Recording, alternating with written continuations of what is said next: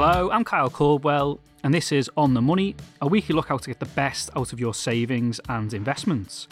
As always, we try to put you at the heart of the show and encourage you to tell us what you would like us to talk about, but we've gone one step further this week. To mark our fiftieth episode, we're joined by listener David Caney. We're going to be covering how David invests, which includes splitting his portfolio into three segments. We'll also be hearing from David how he expects his portfolio to change over time and the investment lessons he has learned. So David, to start off, could you please tell us a bit about yourself? You don't come from a financial services background, so could you tell our listeners when you started investing and how you started investing? Well, I'm, I'm, I'll say I'm fifty-nine years old, rapidly approaching sixty, at which stage I'll be lucky enough to get the uh, N H S pension. Um, and I get the pension at uh, sixty, so that's, that's good. That will give us about sixty, seventy percent of what we need. And uh, the rest will be courtesy of money in Interactive Investor, Stocks and Shares I S A. And that's been built up over a period of time, I guess fifteen years or so. And yes, I have some pretty nerdy spreadsheets on my computer to keep track. So, um, so yeah, that's we're looking forward to uh, to six months' time. So within the Stocks and Shares I S A, obviously we spoke before um, you agreed to come on the podcast. You mentioned that you split it into three different categories. So you've got income, income and growth, and growth. So could you talk us through why you've done it that way in each of those categories? Well, I guess it's because well, because I'm getting close to retirement, we're looking at taking an income. And I'm not really so much interested in the uh, the growth stocks. If I can, can I give you an example of my thinking? You may not want to hear this, but I just want to hear compare and contrast two investment trusts. One is Scottish American and the other is your favourite Scottish Mortgage. Now, Scottish Mortgage is growth and Scottish American is growth and income. I think I'm correct in saying that. Now, we invest in all different ways, but I like to sleep at night. I don't like to worry about my investments. And Scottish American makes me sleep better. Supposing you bought shares in Scottish Mortgage at, say, in, in the twenty eighteen or so, about five, five fifty a share, and all of a sudden they're at fourteen pounds a couple of years later. I think the point I'm making here is, what, what do you do as a D I Y investor? Because I don't know what I would do. I have no idea. I, would I take a profit? Would I take a little bit? I don't know. But with Scottish American, I can just let it run. And if you just, to, to make my point, you just have to look at the share price graph. Scottish Mortgage is like a the Matterhorn. And Scottish American is what I would call a steady eddy increasing. And it looks very nice. So does that give you an example of my thinking? Yes. So, so of those three categories, you are, you know, if you're fifty-nine, you're going to be retiring shortly.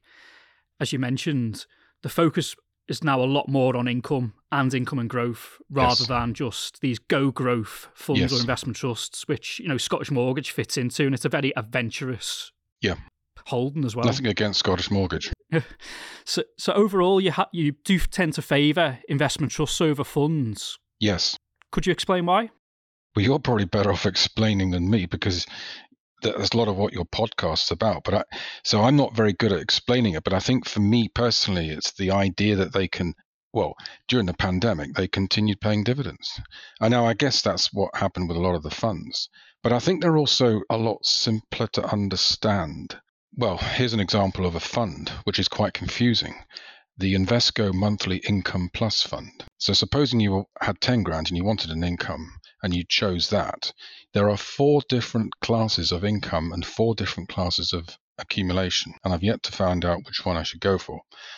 When you do your research, I just think that a lot of the investment trusts are just easier to, to get your head around. I think you can probably give us some more answers as to as to why, and so I'm I'm happy with that. It's, I think our portfolio is, is I don't know maybe seventy percent investment trusts. Well, it's interesting, you know, what you say about them being simpler to understand because in financial advisor circles, you often hear the argument that investment trusts are not recommended on the grounds that they're quite complicated to understand to their customers. You know, there's various bells and whistles that investment trusts have. You mentioned the um, the dividend reserves, which smooths payouts during lean periods such as the COVID nineteen pandemic. And obviously investment trusts, the other sort of bells and whistles are their, their ability to gear. There's a fixed pool of assets and they also have independent board members. I mean, I didn't have an economics degree. I knew nothing about this industry twelve years ago. I learned it all on the job.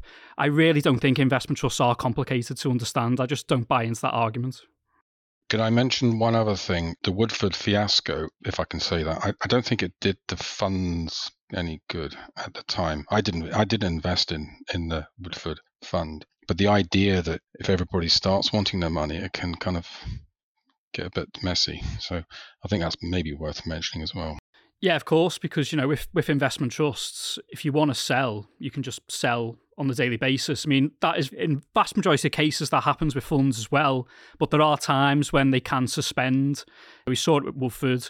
We've seen it with um, commercial property funds as well over the years. When there's a rush to the exits, they can't sell the assets quickly, so they have to suspend. So you've mentioned um, Scottish American. Could you run through a couple of other investment trusts that you hold? Well, the income funds, you're talking Henderson International, which you did not so long ago. We've got a lot of commercial property, which at the moment don't look great on the share price, but they're still pumping out the dividends. The renewables, there's a lot of renewables. The Gore Street Energy, Downing, U K Wind. I'm not really worried about the share price, to be honest. I think we're going to continue turning the turbines. There's a lot of multi-asset trusts that we've got, and I think maybe that could be a podcast for you.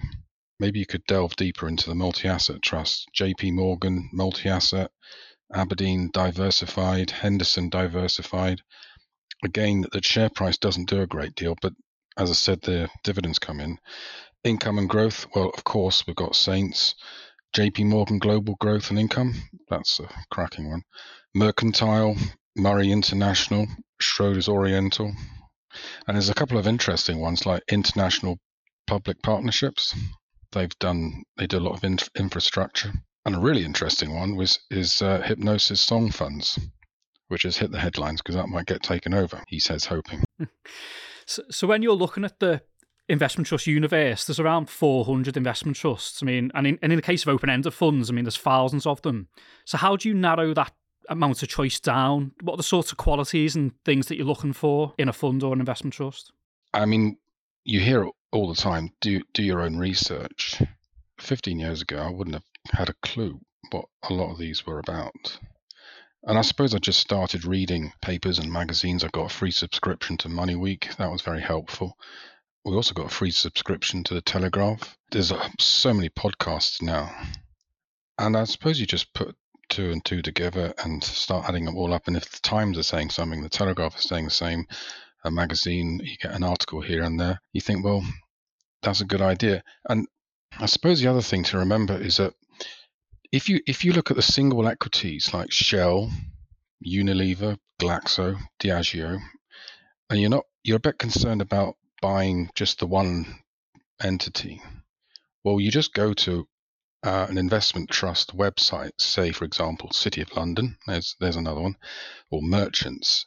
You just look at the top ten holdings and you think, oh, they've they're, they're all there. I mean, I can't remember what Merchants hold at the top ten, but pretty much uh, they'll they'll probably have some of the ones I've just mentioned. So you think, oh, well, I, I'm trying to make things quite simple. So spread the risk. And that's why I opted, well, there's a no-brainer. Let's go, for, let's have some Merchants Trust. So I, we've held them for about eight or nine years, and that's that's done very well. You also own some um, individual equities as well. Is the focus with those equities income as well as it is with the investment trusts? Pretty much. I don't really get any more single equities. Single equities, let's just be honest here. All the listeners to this can think of a single equity where the dividends have dried up or been cut. You can talk about Vodafone, Marquis, the banks. Shell and B P aren't paying their dividends as much as they were pre-pandemic. There are some cracking ones. Uh, National Grid, I think we're going to continue needing them for a while. Unilever.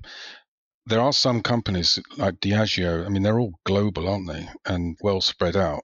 Can I say a while back, I mean, this is quite some time ago, I was in the shower and I was looking around at all the soaps and things, and I think, and I could see that they were all made by Unilever, and I thought, well, there must be something going on here with the Unilever, because I didn't even know who Unilever were. And I realized that they also made Magnum ice creams. And I thought, well, there must be something. And, of course, Hellman's. Unilever's a good one. So overall, with your portfolio, um, h- how's it been faring at the moment? And do you have any performance concerns? Not really. There's no such thing as a perfect portfolio. And let's be honest, I've had, I've had some clangers. But overall, some of the yields, and I think I'm right in saying there's something called a yield on cost. So if you buy something for, like, for instance, our, le- our yield on cost at Legal and General is now twelve point eight two percent. The current yield on Legal and General, I think, I don't know what it is. I think it's about six or seven percent, or whatever it is. But because we've been reinvesting the dividends, anyway, some of the some of our other stocks are struggling, but the majority are it's doing it's doing great, and I'm very happy. It's um, and we we will be able to take a lot of the dividends as cash instead of reinvesting in in retirement. So you've mentioned you've had some clangers over the years. Could you go into some more detail on that and name some specific examples? I invested in an investment trust called Civitas Social Housing, and it's got there's, an, there's another one called Triple Point Social Housing. And interestingly, Civitas was really can't really go into the details of why they went down, but they did go down. But the dividends kept on coming in, and I thought, well, this is okay. And then all of a sudden, it got taken over, and I got my money back. So a lot of the residential or the commercial property ones are not exactly doing great at the moment.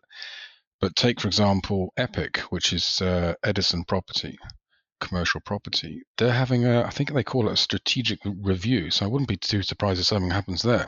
And clangers, single equities, well, take your pick. Some some of the banking shares. I mean, I've had I've had R B S, which is now NatWest, since the beginning.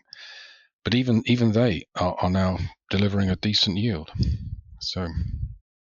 And when you're, you know, looking at your portfolio, especially as you're approaching retirement, how much store, if any, do you set by the sort of like my wider macroeconomic environment? You know, obviously at the moment, inflation's at high levels, and, you know, a lot of people's investments may not be growing at the same pace that these high inflation levels are currently at.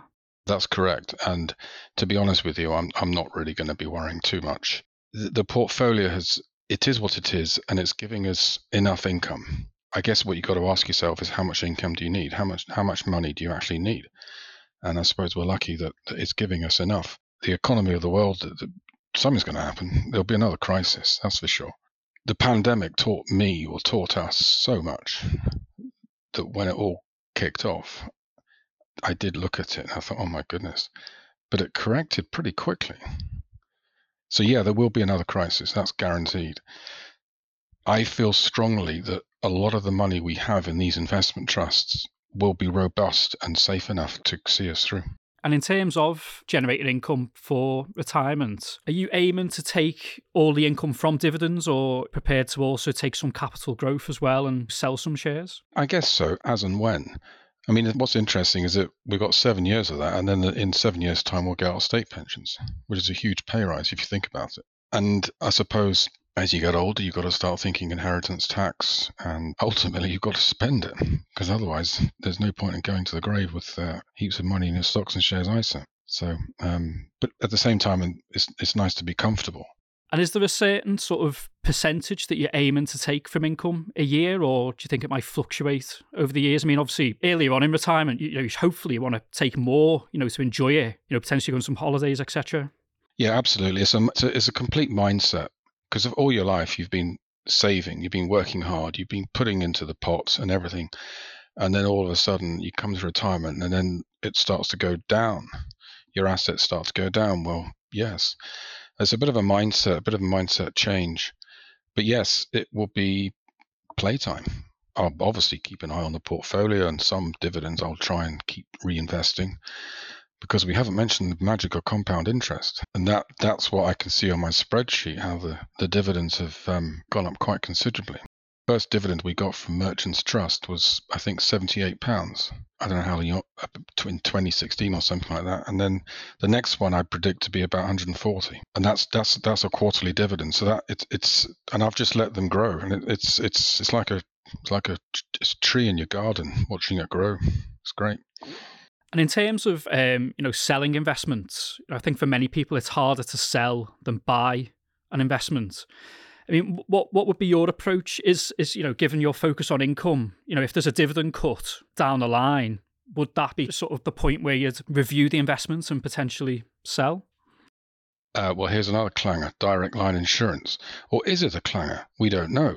They did an announcement the other day, and things maybe aren't looking quite so bad. I mean, we haven't got much invested in Direct Line, but it's it was giving us a cracking dividend, and all, all of a sudden, um, it's not. Um, so I don't know. Maybe maybe maybe at some point we'll. If they go over back over three pounds, we might get rid of them. But I did get rid of of United Utilities a while back because I was getting worried about the, the I don't know, maybe their dividends will be cut um, for whatever reason. They may have to. They may be forced to invest in their infrastructure. Um, so I think I I think I I sold at a good profit actually. I was quite pleased. But again, single equity, uh, somewhat exposed. Um, So I did get rid of them and reinvested in, yeah, I think I put the money actually into Henderson International Income. Yeah, that's what I did. And I'm very glad. So as you've mentioned, um, you know, around seventy percent of your portfolio is in investment trusts, um, with the remainder in individual equities. You don't have any exposure to passive index funds or E T Fs. Has that been an area you've looked at? In all honesty, no. Uh, I think we do have a Legal and General index fund. I don't know whether that's active or passive. We've had it since two thousand one, and I th- it started out as a PEP, and that's done very well. But other than that, I, I don't think we've got any other track of, you know, those Vanguard ones. We don't have any of them. That's for my daughters. Is there any particular reason as to, you know, why you've not looked more closely at that area? Not really, no. But after listening to the podcast, I'm much more aware now of, of costs and charges. If if anybody is out there thinking, oh, shall I buy this or buy that?